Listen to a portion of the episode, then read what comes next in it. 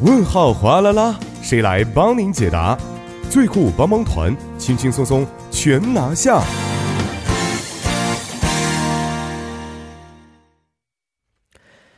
生活小贴士尽在帮您解答。帮您解答节目呢，将会由作家尹月就市民朋友们在韩国生活中遇到的大小问题进行解答。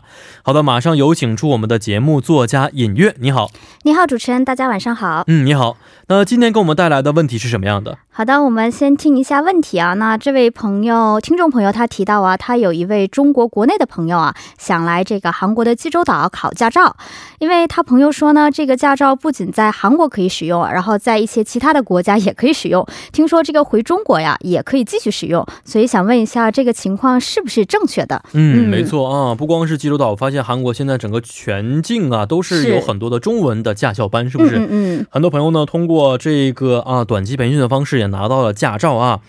呃，但是这个不过在济州岛考取的驾照可以在中国国内使用吗？哎，确实像这个主持人提到啊，不光是在这个济州岛，然后包括这个韩国全境也都是有很多的中国人来考考驾照嘛。嗯、那这个济州岛这边为什么现象会更加明显呢？是因为我们都知道济州岛不是免签嘛，嗯、所以很多这个驾校啊都打着就是说又来旅游又考一个驾照的这样的一个名义，吸引了大量的观光客，特别是中国人过去去考这个驾照。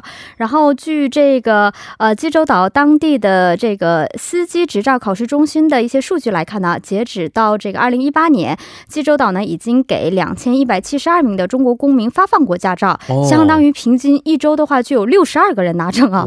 这个数据呢，在八年前，也就是二零一零年，全年拿到的驾照也不过是六十八人这样的一个数据，也可见就是说有。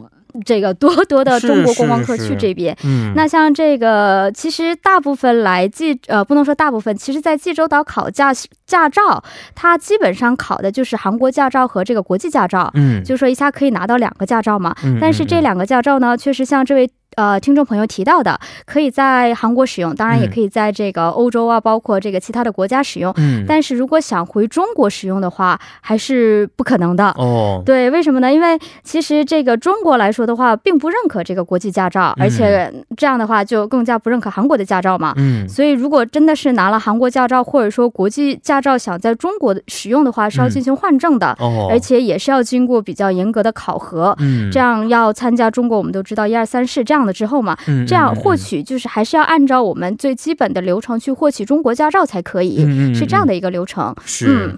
嗯，我们也知道，其实在中中国国内也是可以通过驾校啊培训呢进行考驾照的啊。对，是这些朋友们来韩国济州岛去考驾照的原因在于什么地方呢？其实，首先是因为啊，韩国济州岛这边要比中国拿到驾照更加容易一些。嗯，而且也刚刚也提到，就是说这个呃，韩国考驾照还有一个好处，就是说一下子可以拿到两本驾照嘛，这个韩国驾照和这个国际的驾照。嗯，所以你想想，它可以就是很多的海外华人也好。包括就是中国大陆比较喜欢这个海外游的观光客也好，就可以拿到这个驾照，可以去世界呀、什么欧洲啊、美洲，还有这个其他的中东国家进行这个旅游，这个是一个方面。嗯，第二点包括刚刚我提到，就是说比较简单嘛，是因为在中国是必须要接受六十三小时的一个义务教育，嗯，但是在韩国呢是只需要十三个小时就可以了，相当于它的五分之一嘛。嗯，那如果学员在韩国参加考试的时候有一个科目没有通过，就可以。在三天内重新考试，嗯，那在中国的话是要等十天左右，嗯，我记得十天还算是短的，是是要排号的，是要排号的。我之前我在中国考驾照，好像等了两个月才排上号，是吗？是因为我考驾照时间也比较久了，所以那个时候是等了两个月，这样更旺吗？对对对，这样一看的话，确实韩国这边的话，怎么说？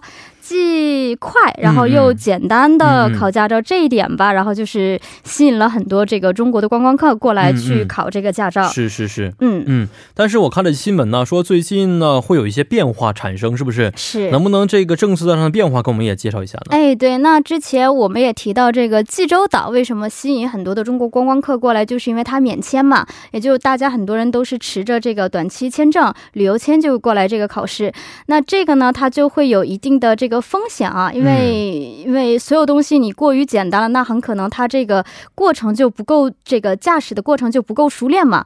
所以这种情况就在第三方国家，哎，我们说租车旅游的时候就事故频发，也造成了韩国驾照的可信度下降了。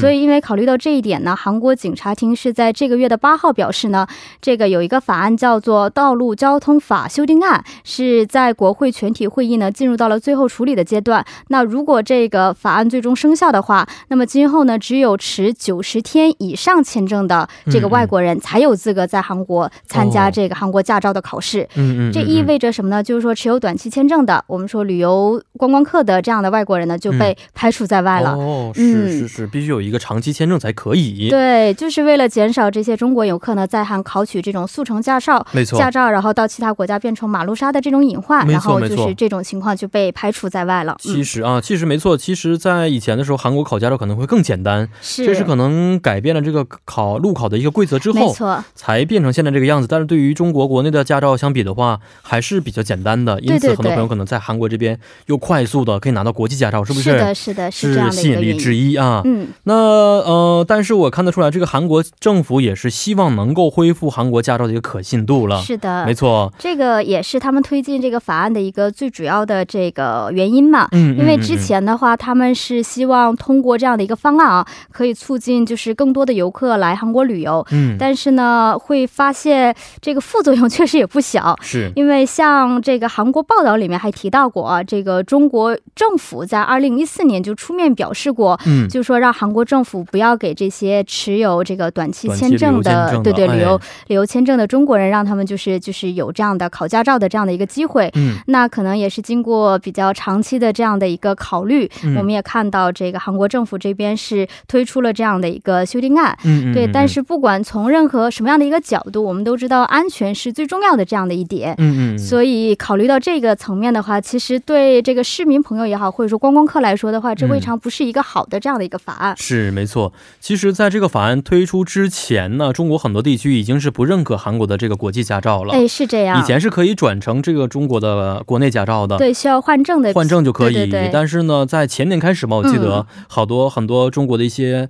一线、二线城市啊，就不认可韩国驾照，是换也不可以换了。对，相当于白考了，是不是？你只是能弄到一个国际驾照而已，但是在中国国境之内，完全是不可以使用的。是这样的。也看看得出来，确实是因为这个韩国短期的驾照培训制度啊，使得很多人并没有通过很严格的培训之后，就上车上上路了。是，这对于整个的道路安全会造成非常大的隐患在里面。没错。嗯，而且中国、韩国其实在某些方面，道路的驾驶啊，各方面的一些规则还是有一些不一样的。哎，确实是这样。对，所以的话，就是我们虽然说这个现在我们说中国人的条件也好了，就是我们说拿这个国际驾照去海外出境游的情况也多。嗯。但是不管在什么样的一个条件下吧，都要把安全放在最重要的这样的一个位置。没错。对，所以也不要就是说图这个短平快。是。对，还是好好把这个车技练好了，咱们再上道。真的是为了自己的安全来着想的一件事情啊。嗯。好，今天也是非常的感谢演月啊，咱们明天再见。好的，我们下期再见。嗯，再见。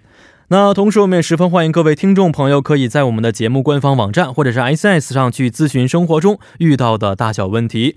那如果您的问题被节目组选中的话呢，还有机会获得节目组送出的电子咖啡代金券一张。同时，再为您介绍一条关于韩国首尔市的文化消息啊，就是将会举行汉城百济博物馆的周末影院。这个周末影院呢，是在十二月份进行的。嗯，十二月份的是每周五的晚上六点三十分将会放映电影，而且呢，这个电影啊也是非常的精彩。分别为在十二月十三号会放映的是美国电影《大河恋》。十二月二十号呢，也是美国电影为《安娜与王国》。十二月二十七号是美国电影《雷曼》啊，这三部大片大家可以去参观。那地点是在汉城百济博物馆，是位于首尔市的松坡区。啊，而且这个电影观览呢是免费的。如果大家想进行的话呢，可以提前咨询为零二二幺五二五八三三零二二幺五二五八三三。那以上就是我们今天的全部内容了。节目最后，代表作家尹月和董爱颖以及制作人刘在恩，感谢您的收听。最后，把这首是来自宋希勇和 IU 共同演唱的《超乔维里尼嘎》送给大家。明晚八点幺零幺三信息港，邀您一起起航。